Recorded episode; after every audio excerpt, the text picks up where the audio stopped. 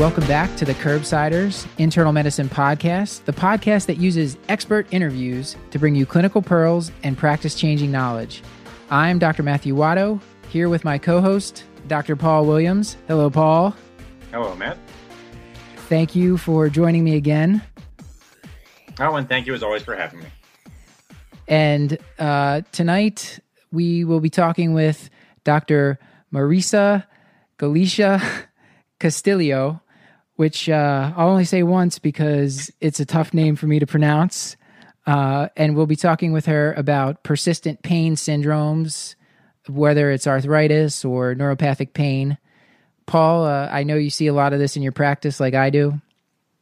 Oh yeah, tons. I, I feel it's it dominates most of my day. And like me, you cure almost everybody, I imagine. It's, I've I've never had a patient come back um, with pain after I see them the first time, so they all do extraordinarily well just with Tylenol. It's it's fairly astonishing. I, I guess I've just been lucky. That is that is totally believable to me. I have no I have no reason to question what you say. Okay. Really, I'm just here for moral support. I don't expect to get a whole lot out of this, so uh, I hope you have some questions. Okay. All right. Well, Dr. Galicia Castillo is a geriatrician from Eastern Virginia Medical School, where she actually serves as the program director for their fellowship in geriatric med- medicine. She is currently the Sue Faulkner Scribner Professor of Geriatrics and holds board certification in internal medicine, geriatrics, and hospice and palliative medicine.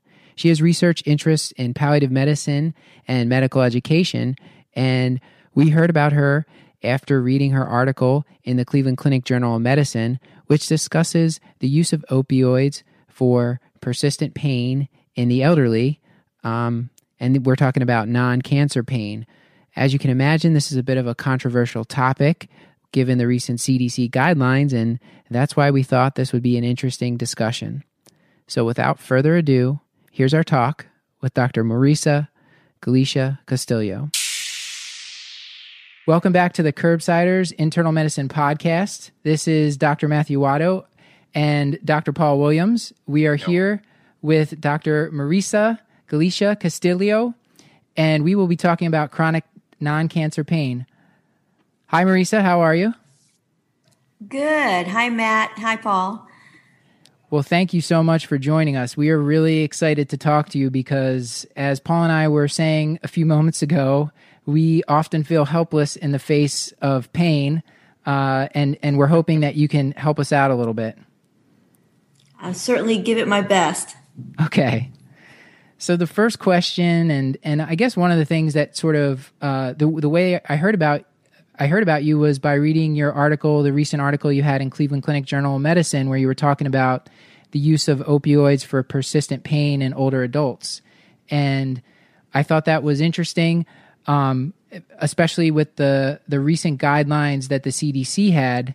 And I wanted to sort of just talk about, uh, kind of get into this with you. So, how did that? Did those guidelines change your practice at all, or uh, yeah, did they affect the way that you're practicing for for chronic pain?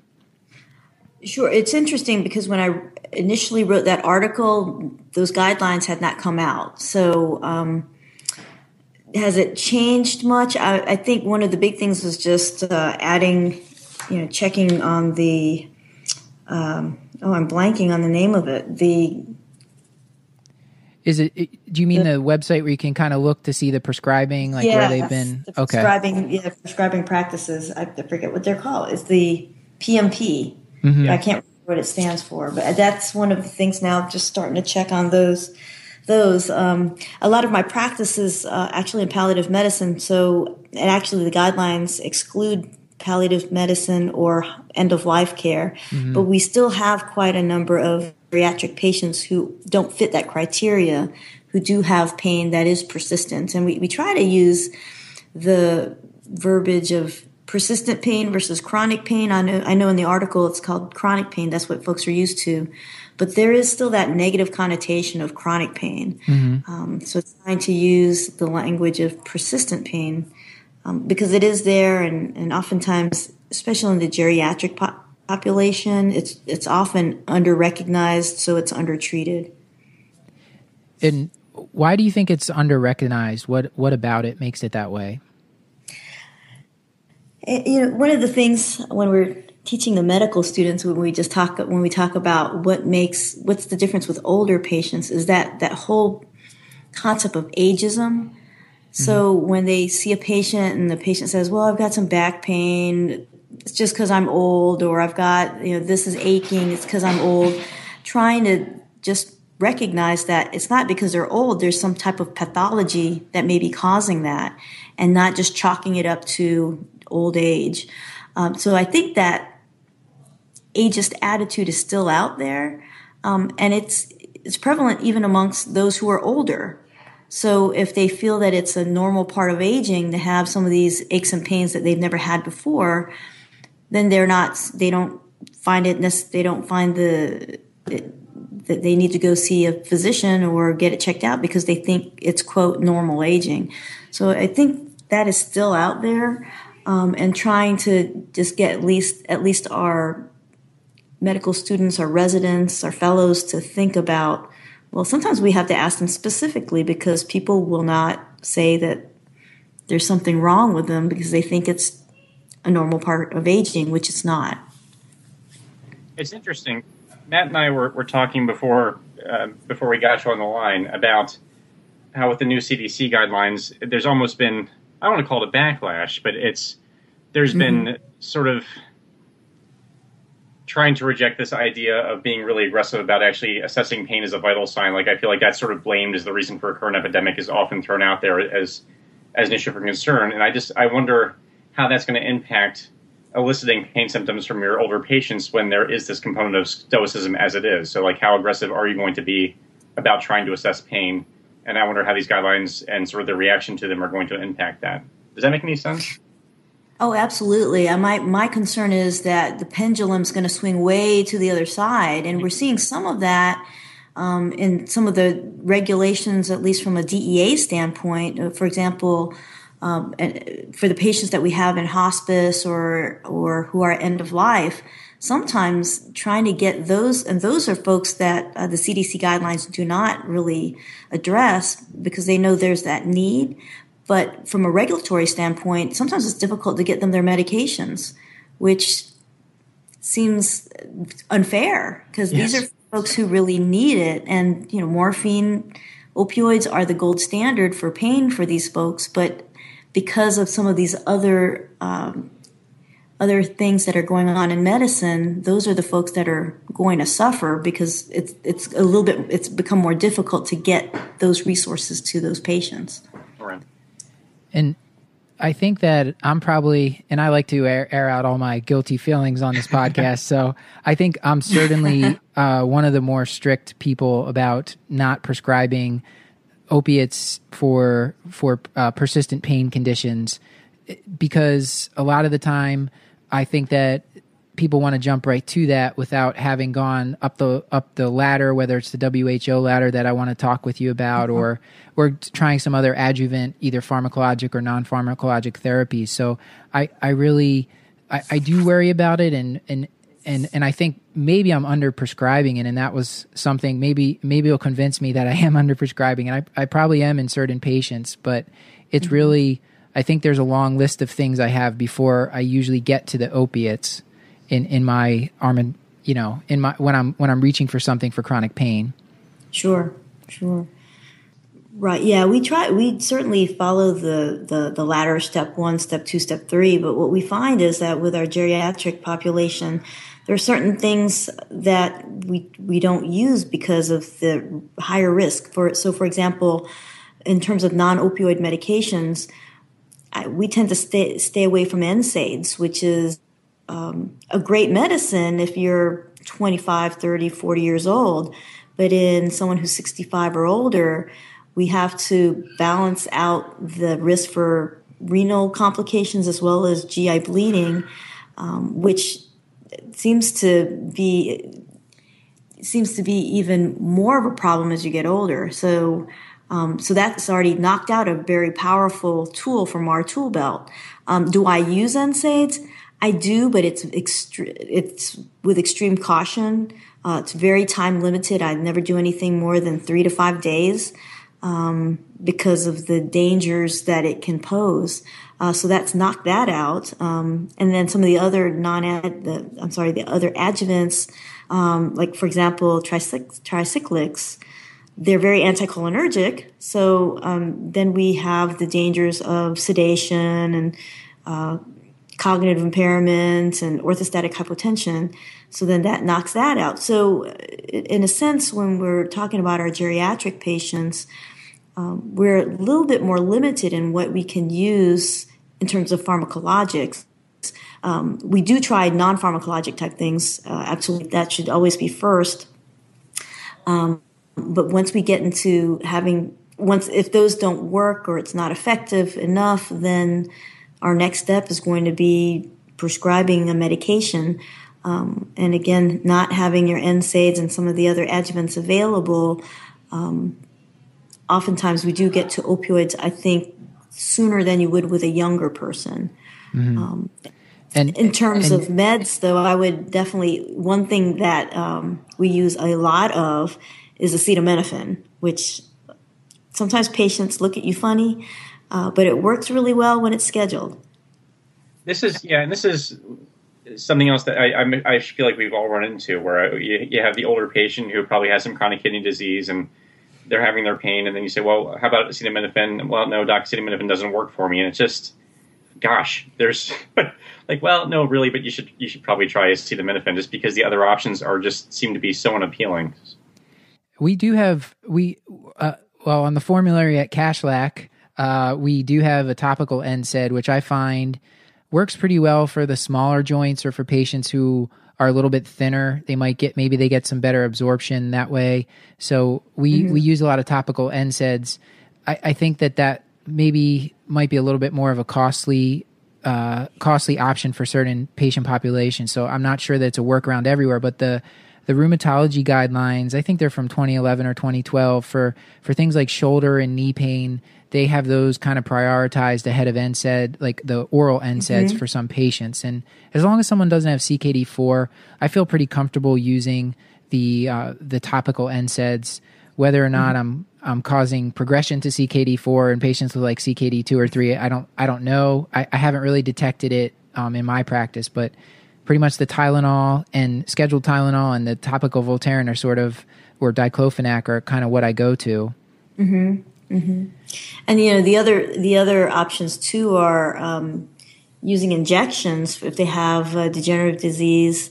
I mean, it's not the it's at least another option or another you know getting getting in touch with our orthopedic um, colleagues or uh, our fam folks who do injections. That's just another option that that does work for some people.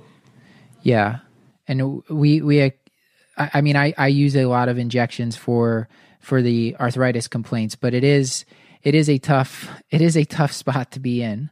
So when you when you kind of get across these past these first line agents we're talking about, what do you reach for next in the on the WHO ladder or just kind of in your own practice? In in our pra- in my practice, typically if I've done the scheduled Tylenol um, and I actually go right to an opioid. Um, low dose, I do. I, we use the geriatric mantra, so always start low and go slow. Uh, but the other piece of that is, and make sure it works. Use enough. Um, sometimes we start and then kind of leave it at I don't know five milligrams of oxycodone and kind of leave it at that. But we also need to make sure it's effective. Um, so again, using enough. Uh, but yeah, typically in, in my practice, uh, it's going to be scheduled Tylenol and then uh, an oxycodone, usually five milligrams. Sometimes if I, I find someone who's a little frailer, even halving that to two and a half milligrams every four hours as needed and see how they do with that and kind of progress from there. Are there certain circumstances where you consider the SNRIs? I mean, I know duloxetine, I believe, is, is limited a little bit by renal function. Um, mm-hmm. But uh, and, then, and, then there are some unwanted side effects. But are there circumstances or, or, or, places where that's sort of your next medication that you reach for, or that that class? Yes, uh, especially if there is a um, a component of um, especially depression or some other psycho psychological component, um, that certainly we go to that as well. Um, if there's a neuropathic component, I will will try gab, gabapentin, um, sometimes Lyrica. But the evidence, what's what's difficult in geriatrics is that most of the evidence base is in young people. Right. So there, it's not a strong evidence base, but it's certainly again having tools in our tool toolbox that we can try and use um, in that population. And you were talking about using oxycodone. So the the the CDC recommendations that came out are t- are recommending we move away from the long acting opioids, which I imagine is because of the overdose epidemic that's that's happening. So if someone takes a long acting opiate and they overdose, it's obviously a bigger problem than if they take something short acting. Uh, are you still using converting people to long acting pills? Oh no, we always use the short acting. Um, so uh, oxycodone, the immediate release. Okay. And yeah, I, we no, we never use never use long acting. Um, always start with this again low dose, short acting, and then see how they do do a trial of that and see how they do with that. So do you just jump you, you jump over things like tramadol and Tylenol three as, as far as um, kind of the intermediate step?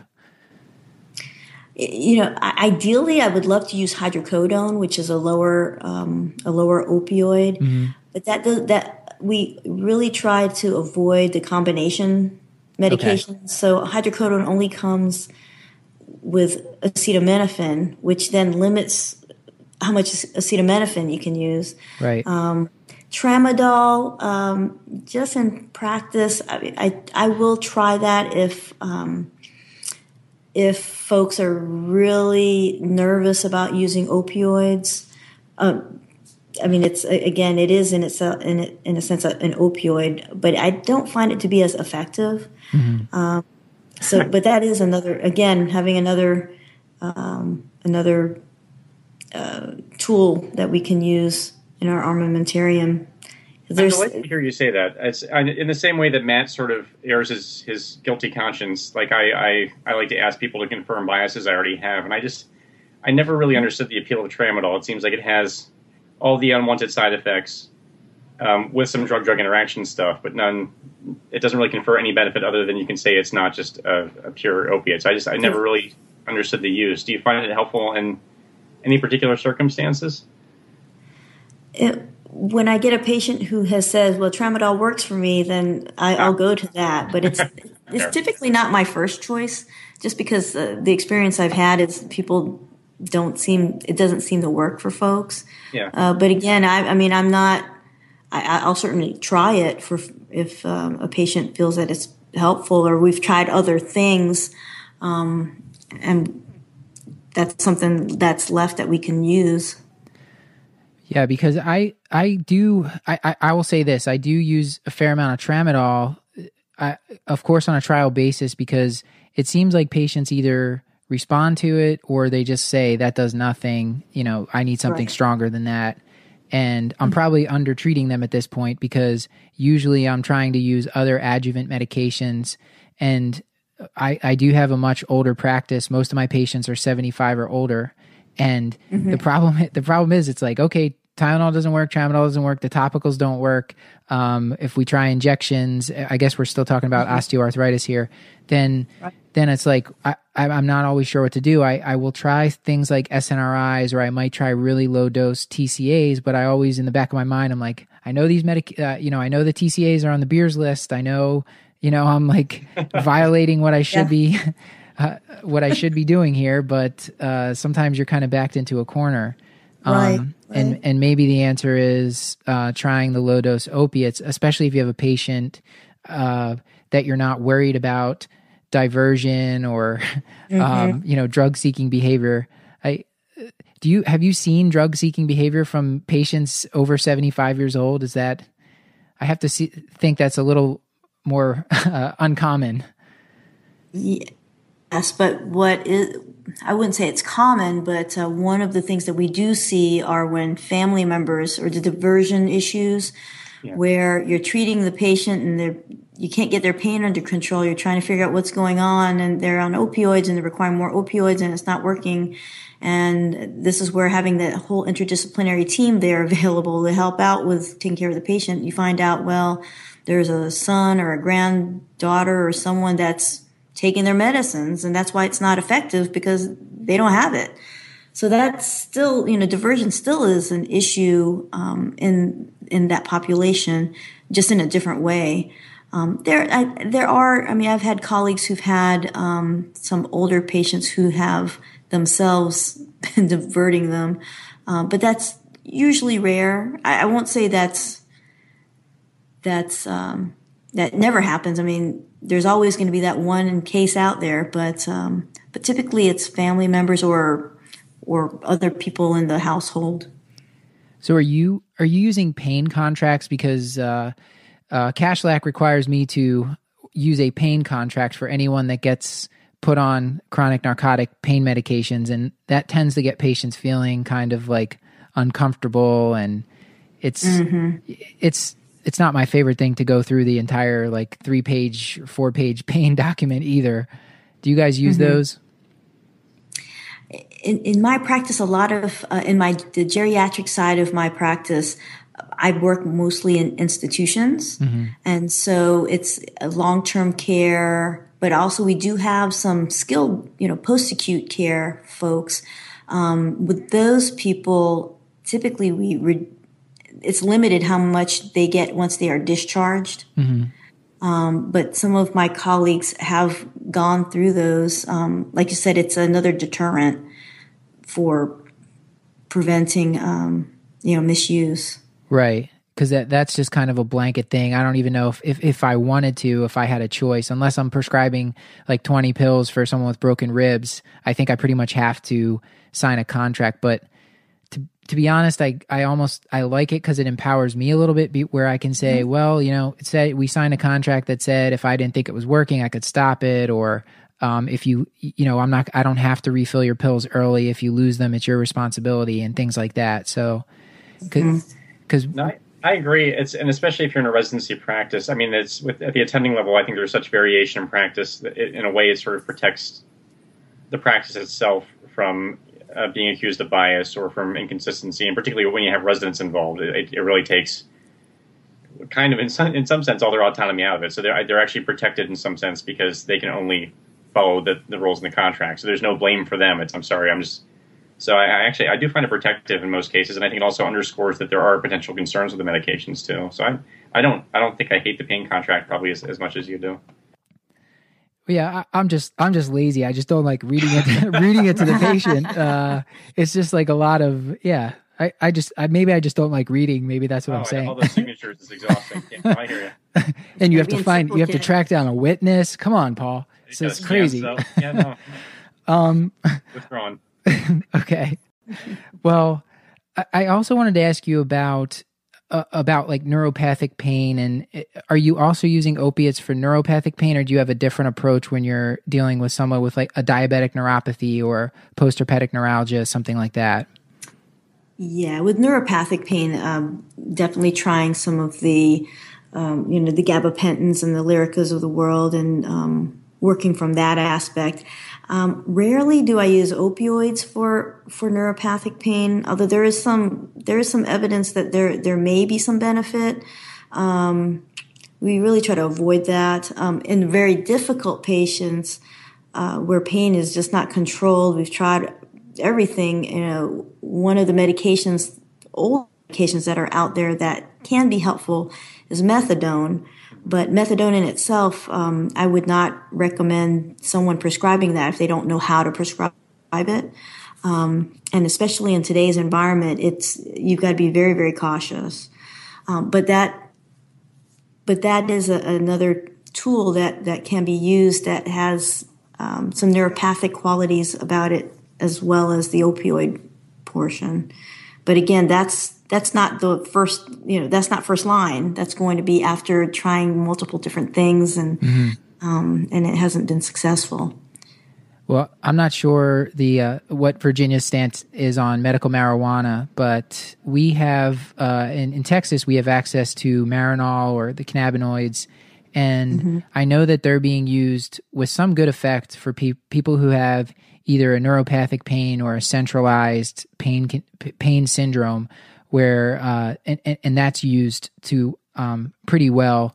Uh, and it has it doesn't seem to have a lot of the negative side effects that some of these other some of these other agents we have talked about. And to my knowledge, the Marinol is not on the Beers list, which is for the geriatric population is a, you know, it's hard to find things That's that aren't. yeah. yeah.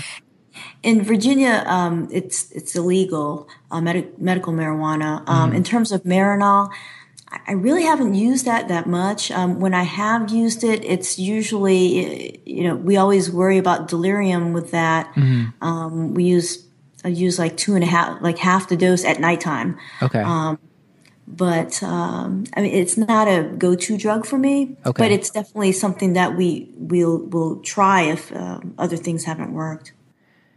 Yeah, I, I haven't. Uh, I haven't seen it. I haven't used it enough, probably, to know how how frequent it is that people are getting delirium with it. But I think it it kind of came out of. Uh, I think for multiple sclerosis, it's been used a bunch mm-hmm. um, for that kind of neuropathic pain, and I think it's sort of. Uh, we're seeing a lot of the pain doctors down here in Texas are starting to use that and I'm happy because um, a lot of the time what happens and this is more with the younger patients if you send we send them to a pain doctor intending for them to just get an injection but they end up getting mm-hmm. there and the person just slaps them on a bunch of opiates and they just uh, you know then then for they're they're 40 years old or 50 years old and then the rest of their life they're there's no there's no exit strategy there it's just like you're you're on these for the rest of your life so that's right. that kind of practice. That's a, a, bit of a different discussion, but I'm, I'm, glad that they're starting to use Marinol in place of that in some of these folks. I, mm-hmm. but who knows? It hasn't been around that long, so I'm not sure if maybe we'll we'll learn some bad things about it uh, here in the future. Yeah, the one the one thing with Marinol, what we typically, if if we're going to use it, is uh, we ask the patient, have they ever used marijuana in their life?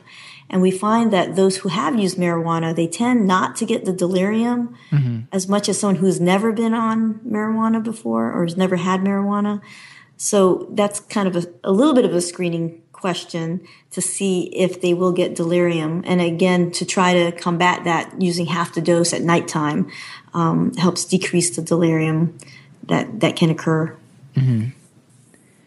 And are you seeing um, f- for for your patients? I guess to switch things up a little bit here, um, mm-hmm. for patients who have dementia and might be cognitively impaired, is that changing the way that you approach any of this from a um, pain standpoint, and whether or not you're going to go to opiates after they fail Tylenol or some of the other first line agents we talked about? Right. Um, that that is a very that's a very vulnerable population because if you have someone who's cognitively impaired, they may not express pain the, the way that we that that we're used to. It may be grimacing or maybe uh, behavioral issues. So typically the approach is again scheduling the Tylenol. Um, and it's amazing. You may have someone who's extremely agitated or has quote the behavioral problems, and you put them on some scheduled Tylenol and it goes away. It's just pain that was not treated. Um, so what happens if you've done the scheduled Tylenol and it, it hasn't been helpful? Um, then you know the, the next thing is we, we avoid the NSAIDs, we avoid the, the TCAs, um, perhaps giving a trial of um, a dose oxycodone, um, maybe in the morning or in the evening, and, and seeing if that helps at all. And, and, of course, this is after you've done a physical exam, making sure there's nothing else that may be causing the mm you know, agitation or behavioral issues. Right. Do you have a standardized approach to patients with dementia, or maybe have uh, communication issues when you're assessing for pain? I mean, other than sort of getting historical detail from from caretakers and, and sort of the more objective stuff. Is there is there any tools that you use, or any ways that you actually sort of formally uh, assess? For those who are still verbal, they, they still can give pretty accurate pain scales, the typical zero to 10 for some of them. Uh, otherwise, we use uh, the historical type of data. We talk to the CNAs or family members and, you know, what, what just behavioral type of, um, behavioral type of cues um, to try to figure it out. It, that's what makes it really challenging because it's it's hard to tell. Are is it, are they agitated? Or are they just sleepy? Or you know, what's going on with them? Right. We're and we're talking about this. I, I'm just thinking in my head like how many people are on uh, the antipsychotic medications uh, inappropriately, and all they really mm-hmm. needed was like a low dose oxycodone at bedtime or something. So right. Um, none of my own patients for sure. I'm really good at picking up on this. So, so it couldn't be me. Yeah. Um, all right. I, I actually think you're kind of uh, convincing me to that I'm I'm certainly I'm I'm I was aware that I was probably being this way, being too strict on on kind of following that ladder of you know for for these patients who clearly have um, like osteoarthritis that's just not responding to injections or the first line medications and and whether whether I kind of try try out so maybe I will uh, kind of branch out it's using some narcotics because right now I'm using very few other than patients mm-hmm. I inherited on them hmm hmm And I think part of it too is not looking at well, is the pain better? It's also looking at what's their function. Is their function improved? Um, in, our, in the in a geriatric population, kind of the the way you measure things are in how they feel and how they function. Yeah. Um, versus, you know, my pain score went from a 10 to a 8 or a 5 or a 0. Um, maybe the, the better question is so were you able to get out of bed this morning um, or were you able to take a walk this morning um, kind of looking at looking at it from a lens of function um, versus the actual pain level and we uh, earlier on an earlier show talked to talked with somebody from Michigan, uh, Dr. Clauw, about chronic pain and fibromyalgia, and he was I was asking him kind of how he follows those patients. Does he keep having them fill out the fibromyalgia questionnaire? And what he was saying is, mm-hmm. no, I don't. I don't really do that because I don't want them to focus on numbers. I want to focus on what their function is. So I guess you're in good company and in, in practicing that way. And the other part of that I wanted to bring up is for your elderly folks who have fibromyalgia, because I think there's a fair amount. Do you have yet another approach for those for those patients?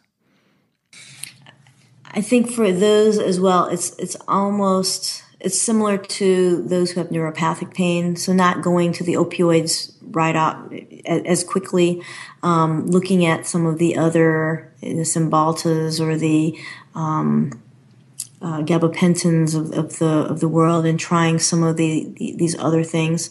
Um, and and I mentioned this. This should be after trying some of the non pharmacological things. So really focusing on just activity, exercise, um, maybe physical therapy, um, cognitive behavioral therapies. Uh, you know, trying some of those things first, um, and then moving on to the pharmacologics. And yeah, I was telling uh, Paul and I were talking a little bit before this. There were some guidelines for fibromyalgia. I'll give a plug for them because I found them helpful for my practice uh, from EULAR, E U L A R. The they they put out some fibromyalgia guidelines uh, in July 2016, and uh, they they sort of hit right on what you're talking about here. Uh, the the starting with the non pharmacologics like aerobic aerobic exercise or strengthening exercises, the CBT and and uh, sort of physical therapy or acupuncture, even things like that, and just sort of really giving them a whole bunch of options there. Um, and and they did use a lot of the agents that you're talking about. Um, they were they were talking about all ages, not the, just the elderly. So they left. They do have some of the TCAs listed on there, but it's um, it's pretty comparable to what you were talking about. Is do, do you think that um, fibromyalgia is any more or less common in the elderly than it is in folks in their kind of 40s, 50s, 60s? Mm, that's a good question. Um, I mean, in my practice, I, I, honestly I haven't seen as much fibromyalgia in the geriatric population as in the younger population. Um, but again, it may be I have a skewed, a bit of a skewed population because, uh, again, some most are in the facilities. Um, so I don't have an outpatient geriatric practice. So I, I may have a, a, a, different population that I'm working with. So I, I'm sorry I can't give you a straight answer on that one. That's okay. That's okay. Uh, probably was yeah. Um, She's she doesn't have to indulge your obsession with fibromyalgia. Man. Yeah, I'm. so, so uh, I've been maybe I've been traumatized by several patients with fibromyalgia who bang down my door every week, and uh, um, yeah, that's why that's why I seek out the answers, Paul. No, it's beautiful. So, I, I, do have a question. You mentioned you mentioned CBT. I'm, I'm just wondering, practically, um, how often you use cognitive behavioral therapies, and actually I guess another corollary sort of what's kind of your go-to non-pharmacologic therapy, especially since aerobic exercise in this particular patient population, you can often be fairly limited just by their by their functional capacity. So I guess it's a I'm stacking questions, but um, what is kind of your go-to non-pharmacologic approach, or I guess it's sort of dependent. But then, how do you use CBT, and how effective have you found it? Sure. So in terms of just activity, some I mean, it's just sometimes just getting up and getting out of bed and just doing, you know, we say exercise. Uh, we we term it more as just being a little bit more active because uh, we can't certainly ask them to run marathons, right? Um, so just starting off with, you know, moving from your bedroom to the out, outdoors, if that's even possible. So just starting with baby steps. Um, in terms of cognitive behavioral therapy, you know the the limiting factor is we just don't have many resources for that. Um, I have referred some patients and with some success, but it's it's difficult, especially if you have a geriatric patient who is dependent on others for transportation, perhaps you know, kind of the not not as mobile geriatric patient. Um, it, it's difficult. It's hard for them to get to the resources. Right. Um, and so that that that does um, present a challenge. There, when when uh, when I spoke with Dr. Clauw about this, he he actually has a YouTube video about chronic pain or per, what what you call persistent pain, and it's basically a, a, group CBT session. It's it's a long video. It's it's an hour and a half, but it's on YouTube. So if if you oh. have a, a tech savvy um, geriatric patient, they, they can watch this video. Kind of explains how chronic pain works and what medications might might or might not work for it. It might be a good idea. Uh, he's sort of an anti opiate guy, so it's probably not going to talk uh, talk much about the use of opiates. But uh, mm-hmm. definitely, um, that I guess that has been studied, and and there's they also has a website called fibroguide.com and both of those resources have been studied and actually work just as well as medical therapy for um, reducing pain pain scores in patients. So that's kind of like CBT for patients don't have to leave the house. So I've been using that for some of my folks with some success since I learned about it. Yeah. That's great. What is it? Is Fibro Guide, you said? Fibroguide.com. Um, okay. Yeah. I'll have to, t- to check that out. Yeah. And if you search his YouTube, his name is Dr. Clauw, C L A U W, and he's from University of Michigan. His, uh, if you just search his name on YouTube and chronic pain, the video will come up. But it's, oh, it's a, it's a good video. It definitely kind of explains it to people. So if they're, if they're able to uh, access the internet and they have their faculties about them, they they might be able to self educate a little bit. And Paul and I talked to someone the other week about uh, insomnia, and there's there's resources for online CBT for insomnia now. So that that might be a something for for these patients who are homebound um, and for the clinics mm-hmm. and and also for us as providers having limited resources to kind of farm these things out. That's wonderful. I'll have to check those out. But that that I, I always forget how great technology is. yeah, uh, yeah, we are. Uh, I I am a big fan, certainly. Um, well, I don't have too many more questions here. I, I think this has been helpful. And uh, at this point in the show, I usually ask Paul if he has any any more questions.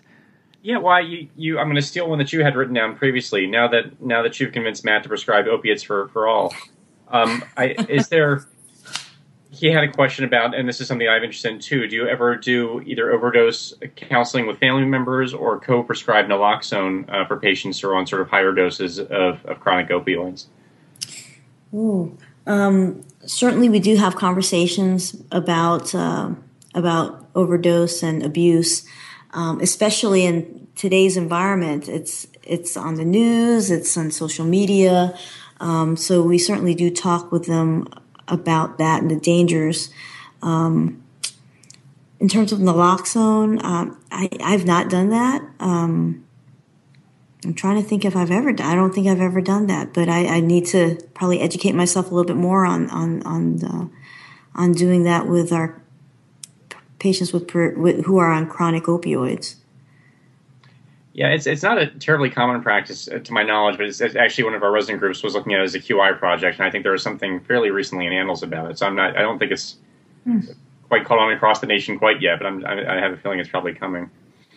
Yeah, I, I haven't read the study, Paul, but I, I know the one you're talking about. I did see or or the article about that. I, I think that is something, and, and some of the residents recently brought it up to me. It wasn't something I had thought about. They were even for hospitalized patients. They were asking me if they needed to order. These were new interns uh, last month, asking if they needed to order naloxone when they were prescribing someone opiates for acute pain in the hospital. And oh my gosh, I didn't. Wow. Yeah, I, I I said I it's I mean, it's not going to be given unless they overdose. So I guess it's fine to order it. I didn't. I didn't have a good answer, but but I wow. think I think outpatient uh, because there's been so many overdoses. Uh, people mm-hmm. people are really starting to look at it. So that's something that I'll have to look at for my own practice too, because I, I'll probably need to isn't there a like a, a, a specific delivery system for the Narcan and everything? I'll probably need to, in order to be able to educate people about it, I'll either need to get a pharmacist to teach me or or mm-hmm. uh, go to a class for it um, before I start using that. So that's an interesting interesting point, Paul. Marissa, uh, do you have some take home points for our listeners?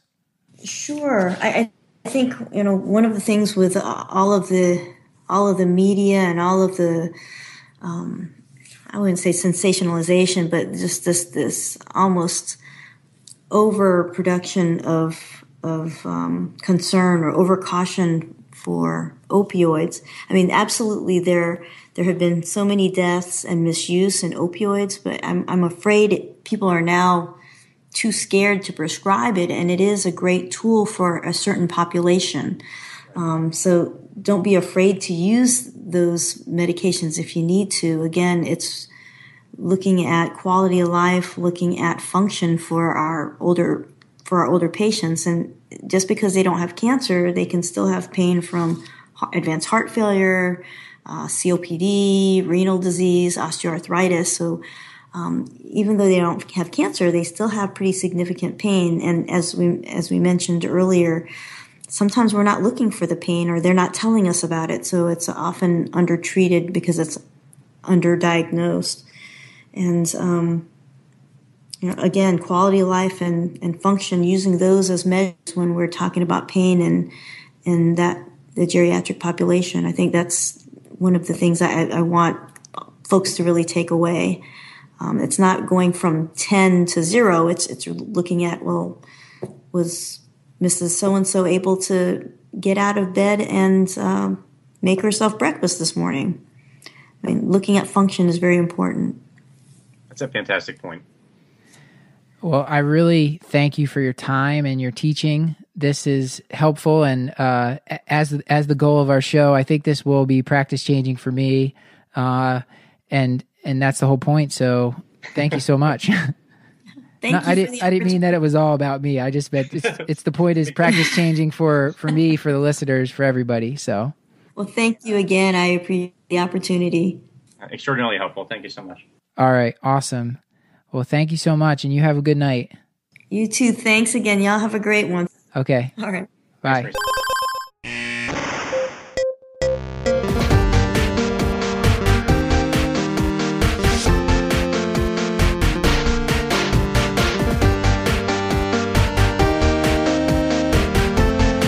This has been another episode of The Curbsiders, bringing you a little knowledge food for your brain hole. You can find show notes along with links to any articles, books, websites, or apps mentioned on the show at thecurbsiders.com forward slash podcast. Please subscribe to us on iTunes and don't forget to leave us a review. This will help others discover the show. You can contact us on our pages on Facebook, LinkedIn, Google, or follow us on Twitter at The Curbsiders. And if you'd like to send us an email, you can reach us at thecurbsiders at gmail.com. Until next time, I've been Dr. Matthew Watto. And this is Dr. Paul Williams. Thanks for listening. Okay. All right. I think that was pretty good.